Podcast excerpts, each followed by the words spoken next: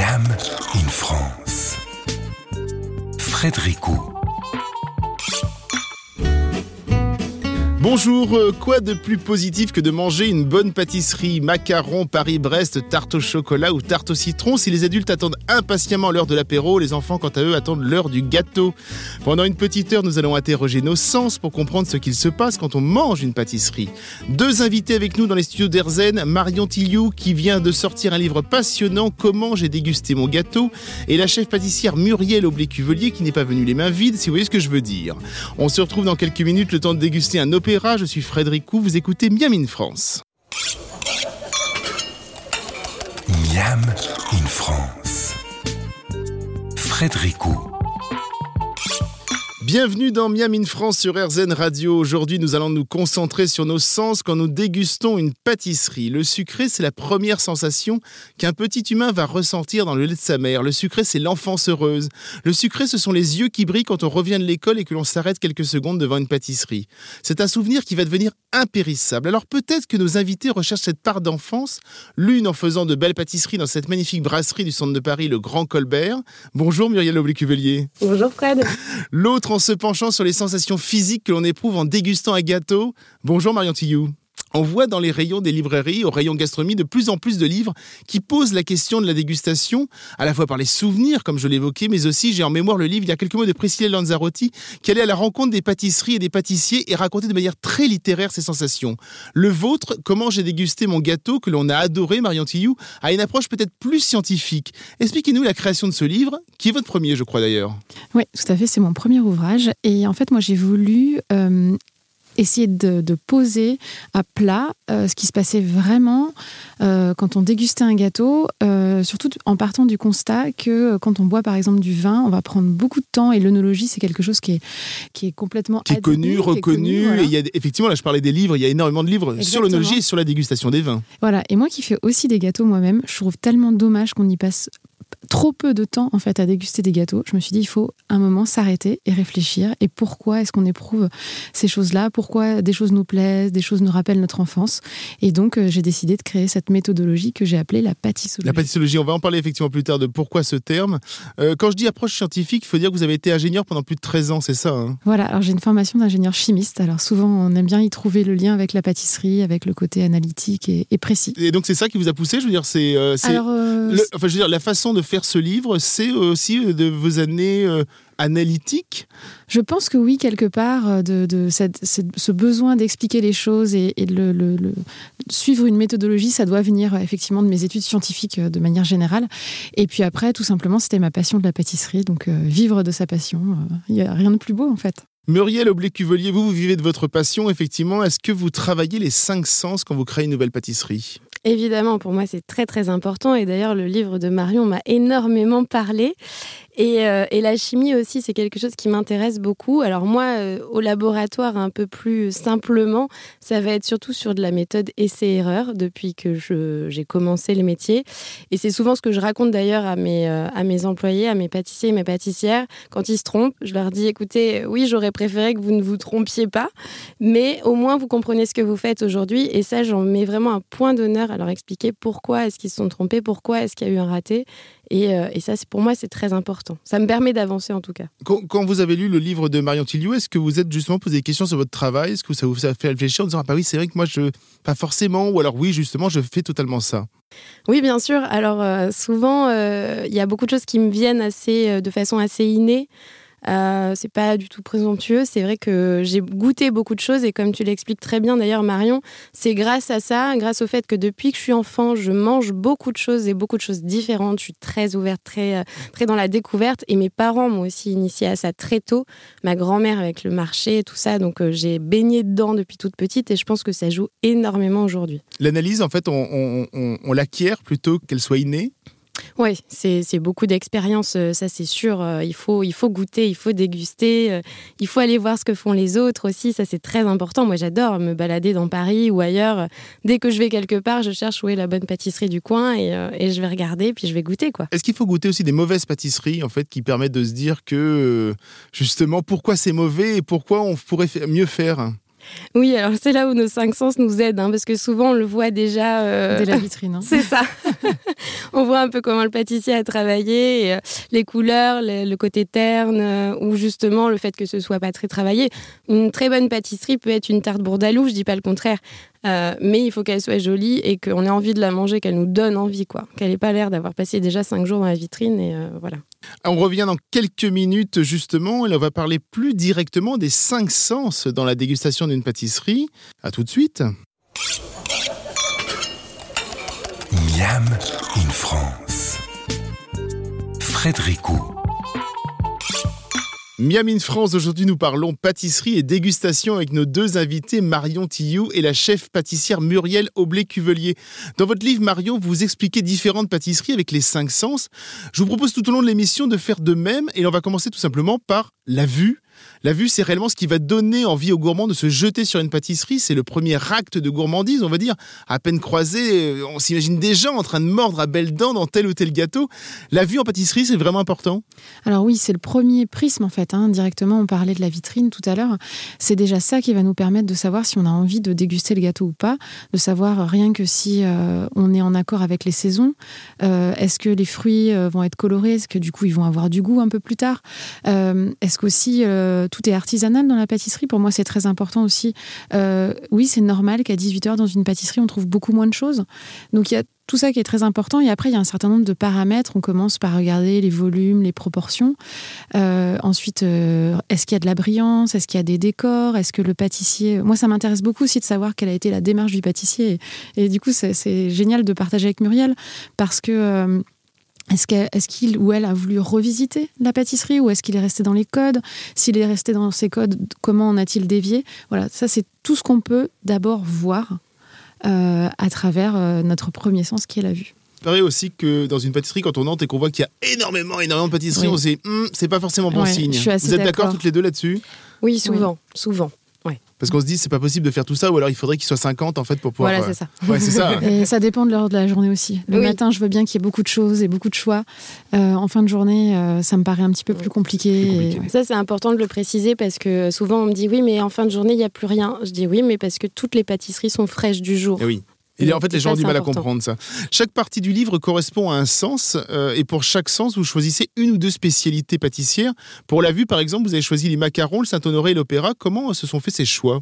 Alors là, c'est vraiment des choix personnels euh, de gâteaux emblématiques de la pâtisserie française pour moi. Et après, j'ai cherché à chaque fois à me dire s'il y a un sens qui est prépondérant, lequel est-ce? Et donc, typiquement, pour illustrer euh, le propos sur les volumes et les proportions, pour moi, déjà, il fallait commencer par le Saint-Honoré parce que c'est tellement un monument. C'est aussi le nom de ma société donc ça tombe bien. Et, euh, et après, j'ai vraiment euh, cherché à, n'en oublier aucun. Euh, alors forcément, forcément, il y en a que 20, donc il, en manque. Oui, c'est sûr. Peut-être un volume 2. Il fallait choisir les emblématiques, en Mais fait. voilà, les emblématiques. Et, et, après, c'est vraiment aussi des goûts personnels. Hein. C'est vraiment un ouvrage personnel. Et du coup, l'opéra, moi, je trouve que c'est un peu dommage qu'on n'en parle pas plus et pas assez, alors que c'est vraiment un monument, et dans tous les sens du terme. C'est le cas de dire, oui. Muriel, quand arrive la vue dans vos créations À partir de quel moment l'aspect esthétique va prendre le dessus dans une création? À la fin, en si général. de prendre le dessus, je veux dire, quand mm. est-ce qu'elle arrive? Voilà. Plutôt à la fin, en fait. Moi, je vais souvent partir d'un produit qui m'interpelle, que j'aime et que j'ai envie de travailler, et suivant les saisons. Et après, je vais faire venir le visuel par rapport à tous les éléments que je vais mettre dedans. C'est euh, face à tous ces éléments-là, qu'est-ce que je fais? En général, j'en fais un, deux, trois, pour avoir vraiment celui qui me plaît. Et je suis pas très fan des décors qui servent à rien. Donc j'ai vraiment, pour moi, c'est important d'avoir un décor qui rappelle ce qu'il y a à l'intérieur. Il y a très peu de décors en chocolat, par exemple, parce que je trouve ça inutile pour certains gâteaux. Je dénigre pas ceux qui le font parce que c'est très beau et qu'ils y trouvent leur compte. Moi, c'est pas mon, truc. Mais euh, ça vient plutôt à la fin. En fait, justement, on l'a vu euh, quand le client arrive en voyant effectivement un Saint-Honoré, etc. On se dit voilà, ça c'est un Saint-Honoré, c'est certain. Mm. Oui, parce que c'est un vrai travail de pochage et effectivement, je comprends que tu aies choisi le Saint-Honoré pour la vue complètement. c'est, pour moi, c'est comme une pièce montée, un Saint-Honoré. D'ailleurs, euh, de plus en plus, on en voit dans les mariages des Saint-Honoré très connus dans Paris. Euh, on voit de qui on parle. et, et, je trouve que c'est bien parce que c'est aussi important finalement qu'une pièce montée. Mais alors, on a la dimension en plus du goût qui est incroyable. Tellement plus d'éléments, je trouve que c'est tellement plus intéressant.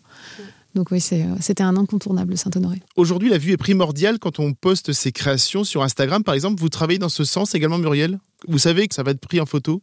Oui, la photo va être très importante. Effectivement, il faut que mon gâteau soit mis en valeur, ça c'est sûr. Avant de poster sur Instagram, on ne peut pas y couper. Et même une pâtisserie qui est très très bonne, si euh, sur Instagram elle passe pas, euh, les gens vont pas venir dans la, dans la boutique. Vous faites des tests aussi? Il y a des tests photos?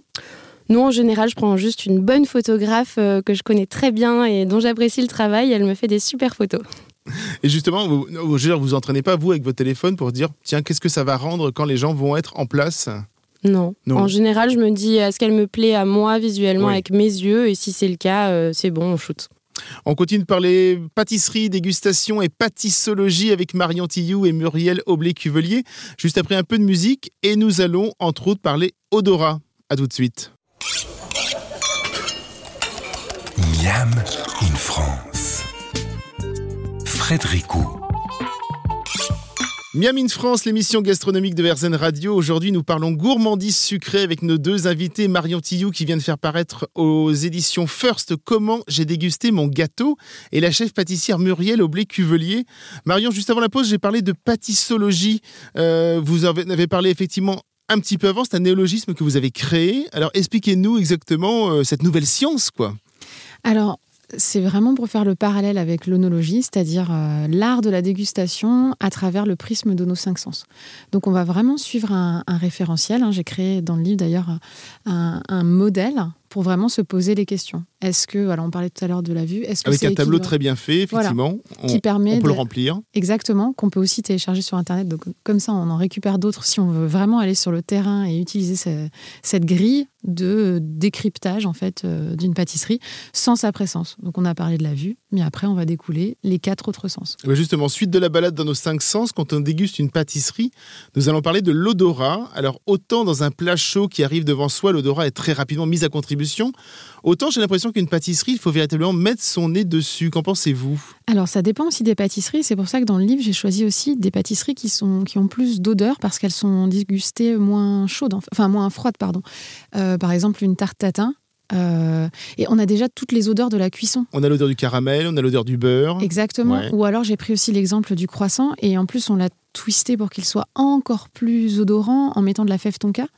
Parce que dans les odeurs, effectivement, il y a l'odeur de la dégustation, mais il y a aussi l'odeur de la fabrication. Et le coup euh, classique des boulangers-pâtissiers, c'est diriger euh, les effluves du labo vers l'école du coin pour attirer tous les enfants, les parents à venir euh, voilà, sentir et se dire Ah là, ça, me, ça me rappelle quelque chose et vite, il faut que j'aille goûter. C'est déjà une invitation à la dégustation. Et les odeurs, en fait, dans notre cerveau, souvent, on se rappelle d'un souvenir par rapport aux odeurs. On a aussi le parfum de quelqu'un qu'on aime beaucoup et ça peut nous perturber même. La fameuse Madeleine de Proust qui est souvent cité. La Madeleine, c'est pas la vue, hein. il l'explique bien dans son, dans, son, dans son livre Marcel Proust, c'est euh, le goût et c'est l'odeur. C'est ça vraiment qui a rappelé. Et ça, c'est vraiment dû au fait que dans notre cerveau, euh, l'endroit responsable des odeurs, il est proche du, de, l'endroit responsable des sentiments et des émotions. Donc, euh, donc sans, sans, vraiment le savoir, mais il y a un certain nombre de pâtisseries où vraiment notre, notre odorat est impliqué. Donc on parle du marbré, le croissant, la tarte tatin. Et après, moi j'invite tout le monde à déjà déguster ces gâteaux pas sortis du, du frigo. Et ensuite à vraiment d'abord essayer de sentir, de voir ce qu'il va le retrouver. Comment on va sentir un vin, effectivement. Hein. C'est pour ça le, rapport avec l'onologie. Justement, Muriel, quand on présente une pâtisserie à quelqu'un, bon là vous êtes au Grand Colbert, hop, on va lui servir. Est-ce que justement on pense aux premières odeurs qu'il va avoir? Alors oui, euh, ça dépend sur quel dessert évidemment parce que ça dépend du chaud, froid et notamment la tarte tatin, on la sert tiède évidemment puisque il euh, n'y a rien de mieux qu'avoir ces odeurs-là et puis d'avoir une tarte tatin qui, qui est mangée tiède puisqu'on n'aura pas le même goût. Mais euh, sur les desserts à l'assiette, on va pouvoir plus le penser que sur un dessert en vitrine boutique parce qu'on peut zester au dernier moment, on peut faire des choses un peu jouer avec le chaud, avec le froid. Forcément, le chaud va dégager plus d'odeur. Donc effectivement, sur un dessert à l'assiette, c'est plus simple. Quelles sont les odeurs qui sont les plus facilement identifiables et qui font tout de suite briller les yeux? J'imagine le chocolat comme ça. Ah hein. oui, bah, le chocolat. C'est ça. Hein. C'est imparable. Le chocolat, la vanille. La vanille, oui. Voilà. Et après, euh, d'autres épices comme la fève tonka qui vont être assez euh, emportées pas mal.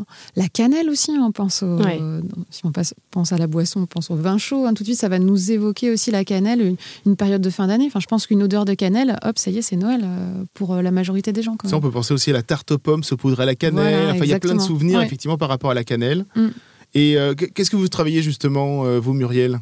Alors, moi, je au niveau des épices, je travaille beaucoup avec la fève de tonka et le poivre noir de Madagascar, que j'adore et qui a un côté boisé extrêmement intéressant. Et moi, je suis complètement amoureuse de cette épice. Quelles sont les odeurs qui fonctionnent le plus avec les clients? Alors moi, au Grand Colbert, ça va être des choses très classiques euh, à la carte, euh, qui seront différentes de celles de la boutique. Sur la carte, on va avoir euh, le baba au rhum qui, qui vient en premier, les profiteroles, les Paris-Brest classiques, la tarte tatin, les crèmes brûlées, des choses vraiment de la cuisine française classique. Et à la boutique, on va plus avoir des curieux aussi qui viennent déguster un peu les desserts de saison qui changent au fur et à mesure, qui sont plus des petites pièces bijoux et donc là, je peux un peu plus m'amuser en, quelque sorte euh, sur, euh, sur les desserts. Donc euh, là, ça marche bien de façon générale. C'est aussi la saison dans les desserts, il faudra en parler. On fera un sujet un jour ou l'autre sur la saisonnalité, parce que longtemps, on a pu trouver de la tarte aux fraises en février. C'est plus Ou alors un fraisier. Aujourd'hui, ce n'est plus possible. Parce que oui, pour la suite de cette émission sur les cinq sens en pâtisserie, avec ce que Marion Tilliou appelle la pâtissologie, nous allons parler d'un sens qui, à première vue, jeu de mots, n'a euh, pas forcément sa place dans la dégustation. Louis et tous ensemble, on dit oui, un peu de musique. À tout de suite.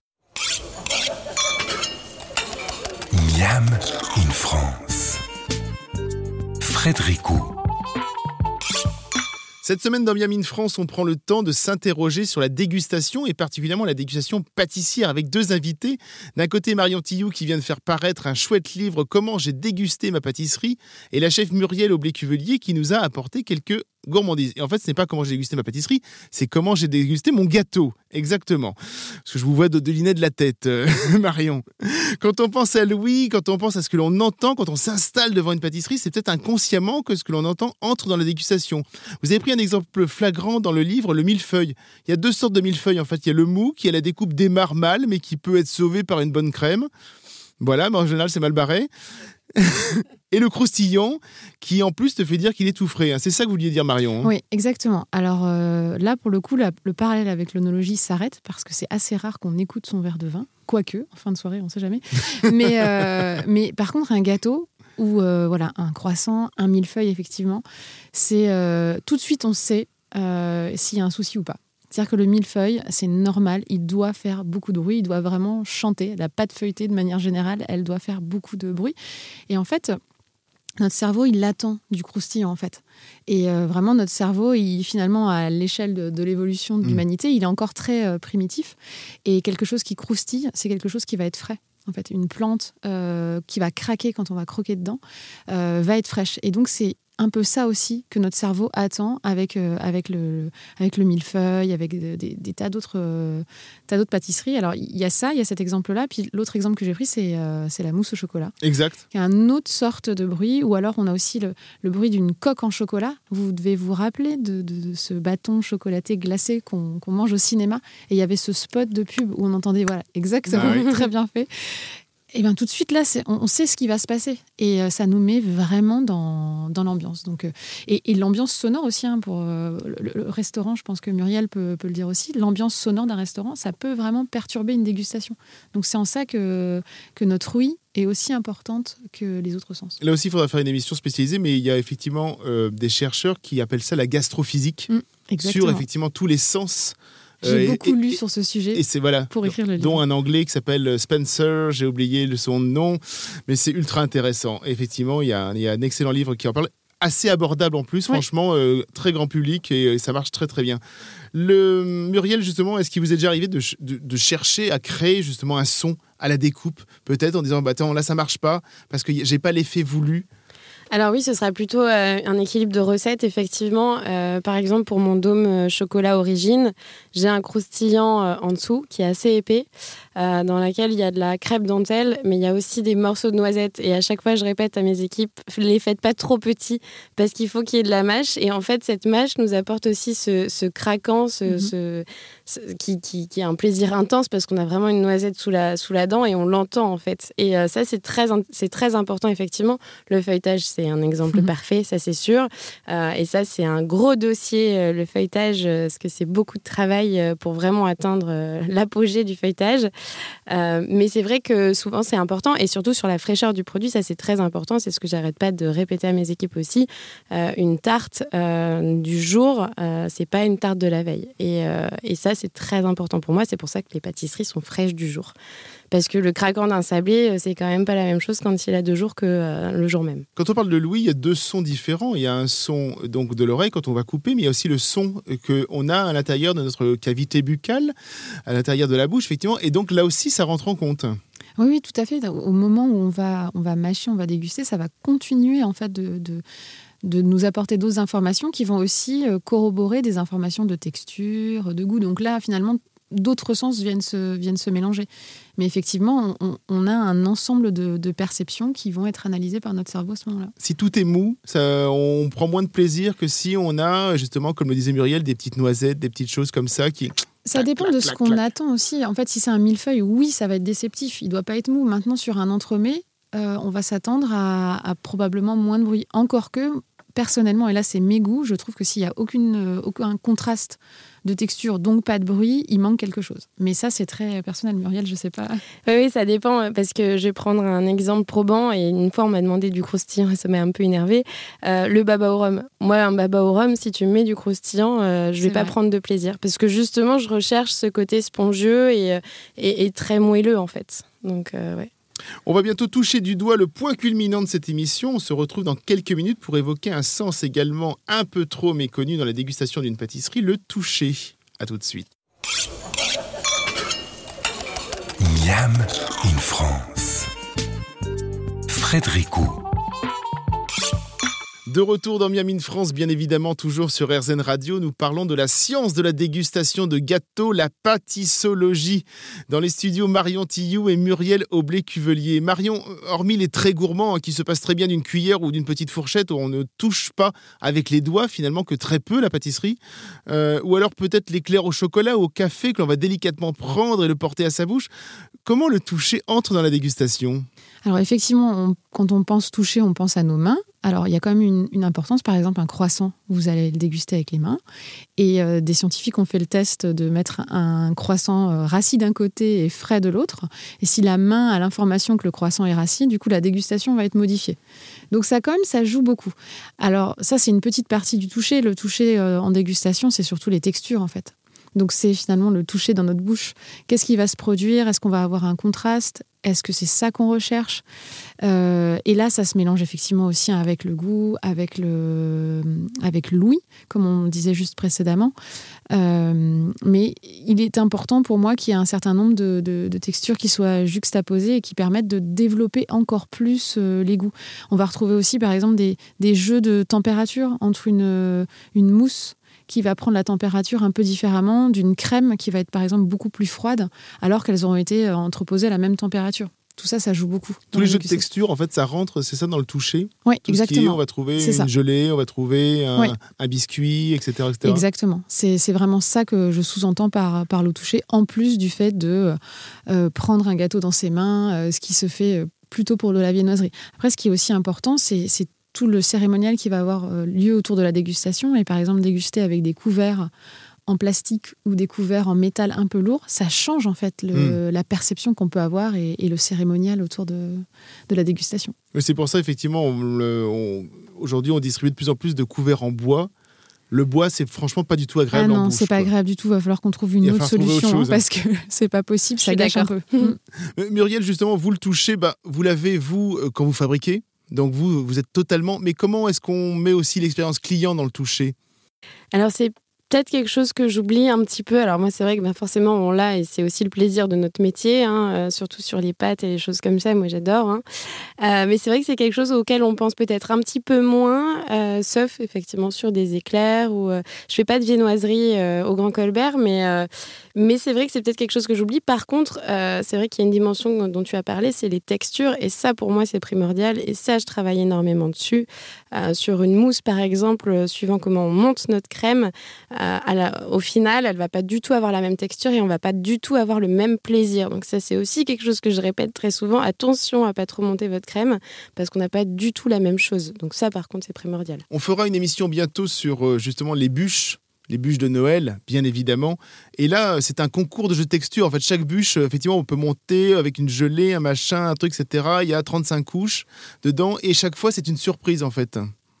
Oui, complètement. Ça, c'est super important pour moi. Alors après, j'aime beaucoup la légèreté aussi dans les desserts, surtout à Noël, puisqu'on vient de se taper la dinde, le foie gras, euh, le pain, le fromage et, euh, et, ainsi de suite. Donc ça, c'est très important. Cette année, par exemple, j'ai voulu faire une bûche au marron et pour moi, il fallait qu'elle soit très légère. Donc je l'ai accompagnée avec de la, de la poire, par exemple. J'ai une mousse qui est très légère, une mousse un peu marron suisse avec une meringue à l'intérieur. Qui est délicieuse. Je l'ai goûtée, je l'ai goûtée. Elle est délicieuse. Merci. Mais pour moi, c'est vraiment important ça. Et même la chocolat, c'est pareil. Je joue avec mes textures. Je joue avec le taux de sucre aussi. Euh, je baisse le sucre au maximum tout en gardant euh, vraiment l'intensité de chaque saveur pour avoir du plaisir et à la fois pas être rassasié complètement euh, à la fin de, de, la part. C'est vrai que le chocolat, si on ne l'allège pas un peu, c'est très compliqué à la fin d'un repas de Noël, justement. Oui, et c'est là où les textures deviennent très importantes, justement. Mmh. Mm, comme, hein. euh, comme, la ganache montée, par exemple, va permettre, euh, c'est assez à la mode en ce moment, les ganaches montées, mais c'est vrai que de changer euh, la mise en œuvre physique du chocolat va changer aussi son goût, hein. va révéler d'autres arômes par le fait qu'on va incorporer de l'air, que du coup ça va un peu s'oxyder, etc. Donc c'est hyper intéressant, je pense, du point de vue de la, recherche des, pâtissiers. Moi, je suis fan hein, vraiment de, de voir le processus créatif justement pour penser à tout ça. C'est ça qui fait la différence entre un bon et un moins bon pâtissier, c'est justement cette recherche, c'est quelqu'un qui va aller essayer de, pousser au bout l'expérience.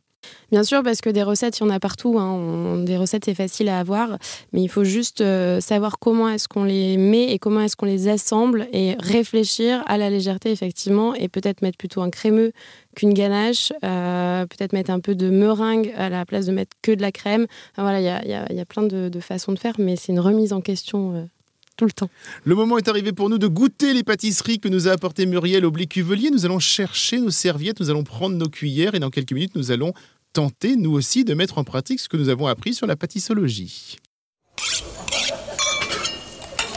Miam in France. Frédéricot. Miam in France, dernier petit quart d'heure d'émission, un peu moins même, et nous allons mettre en pratique la fameuse pâtissologie de Marion Tillou. Nous allons goûter les pâtisseries de Muriel Aublé-Cuvelier. Même Darren, notre réalisateur, va pouvoir nous dire ce, qu'il, ce, ce, ce que ça lui évoque, quoi, en gros, quoi. Hein. Pour une fois qu'on mange d'arène. Cinquième émission, on n'avait pas encore mangé. Ça tombe bien. Juste avant, bien évidemment, nous allons parler du goût, mais c'est ce sens que l'on aurait pu mettre en premier dans cette émission. Hein. Mais nous avons voulu respecter l'ordre de présentation de votre livre, Marion. Pourquoi avoir mis le goût en dernier, alors que quand on parle d'une bonne pâtisserie, bah, c'est sur ou à lui qu'on pense? Oui, mais on va toujours se dire est-ce que c'est bon ou pas bon, mais euh, ça aurait été trop facile, euh, trop évident de commencer par, euh, par le goût. Et donc évidemment, tous les autres sens sont perdus si on n'a pas le goût. Bien sûr, ça peut pas être beau, euh, odorant, etc. et finalement pas bon. Mais, euh, mais je préférais le traiter en dernier pour qu'on se focalise bien sur les autres avant. Il y, a, une déception en fait, si le goût ne suit pas tout ce qu'il y a avant. Oui, oui. Alors euh, moi j'ai déjà eu le, et c'est un peu parfois le, risque hein, de vouloir faire du trop beau et puis finalement, quand on goûte, c'est pas forcément bon, on n'a pas les textures, on n'a pas suffisamment de relief. Donc là, et là, c'est dommage. Et il faut jamais sacrifier euh, le reste au, détriment du goût, hein, bien sûr. Donc il est très très important et tout concourt à avoir quelque chose d'équilibré aussi. Muriel, qu'est-ce que vous nous avez apporté? Qu'est-ce que j'ai apporté? Je, tiens juste à dire une phrase de Gabriel Paillasson, qui est un des pères de la pâtisserie, qui dit On rentre dans une boutique parce que c'est beau et on revient parce que c'est bon. Ça m'avait marqué quand j'étais en apprentissage et euh, voilà, je, c'est très vrai. Dire. Alors aujourd'hui, j'ai apporté euh, mon éclair au café bio du Pérou un petit torréfacteur euh, parisien qui fait ça. Ils sont géniaux à Roux, j'adore ce qu'ils font. Euh, ils sourcent vraiment très bien leurs produits et ils connaissent leurs producteurs. J'adore, euh, j'adore ce concept. et ensuite, à côté, on a le, le chou Paris-Brest. Le chou Paris-Brest, c'est ça. Exactement. Aux noisettes du Piémont, parce que j'avoue que j'ai un coup de cœur pour les noisettes du Piémont. Alors, on, coupe, là, pendant effectivement la petite pause, on a coupé les gâteaux. On va demander justement à Marion de faire une petite analyse pâtissologique. On va commencer par le Paris-Brest. Donc vous allez prendre une petite part, Marion. Allez, je prends une petite part. Et vous allez nous dire. Euh, alors pendant la dégustation, on va faire parler Muriel plutôt, pendant que vous avez ça bouche. Mais ça. déjà, j'ai observé. Alors moi, j'aime beaucoup le côté euh, chou Paris-Brest parce que du coup, ça va être très très gourmand. Quand on le regarde, là, ça fait tout de suite envie. On a une belle crème qui est bien lisse, qui est bien pochée. Euh, on voit qu'il y a du craquelin, donc le chou, il est bien développé. Euh, un petit peu de poudre de cacao pour décorer, pour donner un- aussi un peu de, de relief aussi au visuel. Alors maintenant l'odorat. Voilà. Les noisettes du Piémont aussi importantes qui rappellent en fait ce qu'on va trouver dans le gâteau. Et ça, c'est important, rien que aussi pour les intolérants. Hein. C'est important aussi de signaler ce qu'il va y avoir dedans. Et c'est pas toujours le cas. Euh, L'odorat, je sens du. Ben, ça sent vraiment bien, bien la noisette. Il n'y a pas de doute. Et ça sent bien aussi la, la pâte. En fait, on retrouve des notes de matière première. Donc maintenant, je goûte et j'arrête de parler. Allez. Comment vous l'avez imaginé, euh, Muriel? Alors, je suis partie du produit. Euh, c'est euh, la noisette du Piémont. Je l'ai découverte dans le sud de la France quand j'étais en, apprentissage chocolaterie. J'ai un meilleur ouvrier de France qui s'appelle Christian Camprini et qui travaillait la noisette. On recevait des kilos de noisettes, on en faisait du praliné, du Jean du. Il y avait cette odeur incroyable dans le laboratoire. Même quand je rentrais chez moi, je sentais encore la noisette. Et je suis vraiment tombée en amour euh, pour ce, ce fruit sec qui a un côté légèrement caramélisé qui est vraiment délicieux. Et je me suis dit, voilà, le Paris-Brest, c'est un dessert que j'aime beaucoup, c'est un dessert que les gens aiment beaucoup, donc je suis obligée d'en faire un. Et effectivement, c'est un de mes best-sellers. Et je voulais avoir justement un jeu de texture. J'aime vraiment travailler autour du produit. Donc là, on a effectivement le praliné coulant à l'intérieur, la mousseline très aérienne, très foisonnée. Ça, c'est très important pour que ça fonde en bouche. Les noisettes caramélisées à l'intérieur, le chou assez, euh, assez gourmand, bien charnu. Et, euh, et voilà. Marion, alors? Ah ouais, alors le Paris-Brest, c'est un peu l'étalon pour. euh, moi, je suis vraiment fan du Paris-Brest, c'est mon gâteau préféré. Donc c'est un peu le test en fait quand il y en a dans une pâtisserie. Oui. On, peut, on peut vraiment aussi beaucoup les comparer parce que quasiment maintenant tout le monde en a dans sa gamme parce En fait, on peut, on peut se choisir sa pâtisserie et euh, faire un maître étalon en disant voilà, Ah comme oui. ça, ça me permet de mieux comprendre. exactement Ouais. en prenant euh, un grand classique comme le Paris-Brest. Et alors pour moi, il y a vraiment euh, bon, c'est délicieux et je dis pas ça juste parce que Muriel est à côté de moi, mais c'est vrai que le, car- le hum, praliné coulant, ça apporte beaucoup, beaucoup de caractère en termes de goût. Euh, les odeurs, enfin, on- n'est vraiment pas trompé. C'est hyper gourmand en fait. hein. Il n'y a, y a vraiment pas de tromperie sur la marchandise. C'est super euh, généreux. Euh, La pâte à choux, elle est, on voit que c'est frais parce qu'elle n'est pas euh, ramollie et la pâte à choux, ça vraiment, ça tolère pas le, le lendemain. C'est impossible. Non, vraiment, c'est bon. Donc je vais finir et, et arrêter de parler. Dans quelques instants, on se retrouve pour déguster la pâtisserie suivante et surtout, nous allons clore cette émission sucrée, un peu de musique et l'on est de retour très vite. Miam in France. Frédéricou. Dernière partie de Miam in France. Ah, on vient goûter les gâteaux là. Consacrée cette semaine à la pâtissologie. On analyse avec nos sens une pâtisserie pour finir cette émission. hein, Dans les studios avec nous, Marion Tillou, euh, l'autrice du livre Comment j'ai dégusté mon gâteau et la chef Muriel Aublé-Cuvelier. Alors, juste avant la pause, nous goûtions, enfin non, pardon, nous dégustions, non, nous analysions à Paris-Brest. Nous allons passer donc à l'éclair café. Euh, à vous, euh, Ouais, ma, vie, Marion. ma vie est vraiment extrêmement compliquée. C'est compliqué. Non, mais cette Oh là émission. là, pff, je suis obligée de goûter des Je, je gâteaux. crois que c'est l'émission la plus compliquée qu'on ait fait là pour le moment. hein. Bon, alors l'éclair, déjà est très euh, gourmand et d'un fort beau gabarit, on peut dire, Euh, avec le pochage euh, à la douille striée. Et ça, ça apporte du, du relief. Et c'est important aussi de, de- de bien cuire la pâte à choux. Ça peut être un défaut en fait de certains, de certains éclairs. Euh, visuellement, on, est dans les codes, on a un, fondant euh, sur le dessus, hein, ce fameux euh, apport un peu de sucre, mais un fondant maison, donc normalement gage de, qualité et de, de propriété gustative assez intéressante. Et puis là, on l'a coupé et on voit qu'il est bien bien garni avec une crème qui a l'air un peu de dégouliner. Donc je pense que je vais en mettre partout. Mais euh, voilà, Il faut faire une grosse bouchée en fait. ouais non ça va, ça va pas être possible ça. Moi j'ai juste goûté euh, juste la crème pendant que vous parliez. Et, euh, ouais, et ça de- sent vraiment le café en fait. a l'impression de boire un petit expresso. Ouais. Euh, Muriel, justement, racontez-nous un petit peu pendant que Marion déguste. Alors, l'idée de, de travailler ce- cet éclair café, Alors déjà, c'est une pâtisserie que j'adore, vraiment. C'est une pâtisserie que je prends dans les pâtisseries, euh, quelle qu'elle soit. Et euh, j'avais envie de travailler sur le café vraiment de façon consciente. Et c'est pour ça que je me suis tournée vers Haru, qui sont deux jeunes torréfacteurs qui vont sourcer leur café pour leur typicité et pour les producteurs, pour la façon dont ils sont produits. Là, c'est un café bio du Cérou, du du Pérou qui s'appelle El Cedro, qui a des notes un peu florales, un peu mielées. Et c'est pour ça que je fais d'abord une infusion à froid de ce café-là pour développer des notes complètement différentes que de l'infusion à chaud. Et ensuite, je rajoute un petit peu d'infusion à chaud pour renforcer mhm. le, le goût de café et un tout petit peu d'amertume qu'on attend quand même dans le café. Donc voilà, et le fondant maison pour moi c'était important aussi, déjà parce que je voulais montrer la technique euh, aux pâtissières qui travaillent avec moi, et ensuite parce que je maîtrise totalement euh, la Le fondant c'est la décoration qui est sur le dessus, c'est ça, c'est le côté brillant en fait du, euh, de l'éclair. Hein. C'est ça. Marion justement.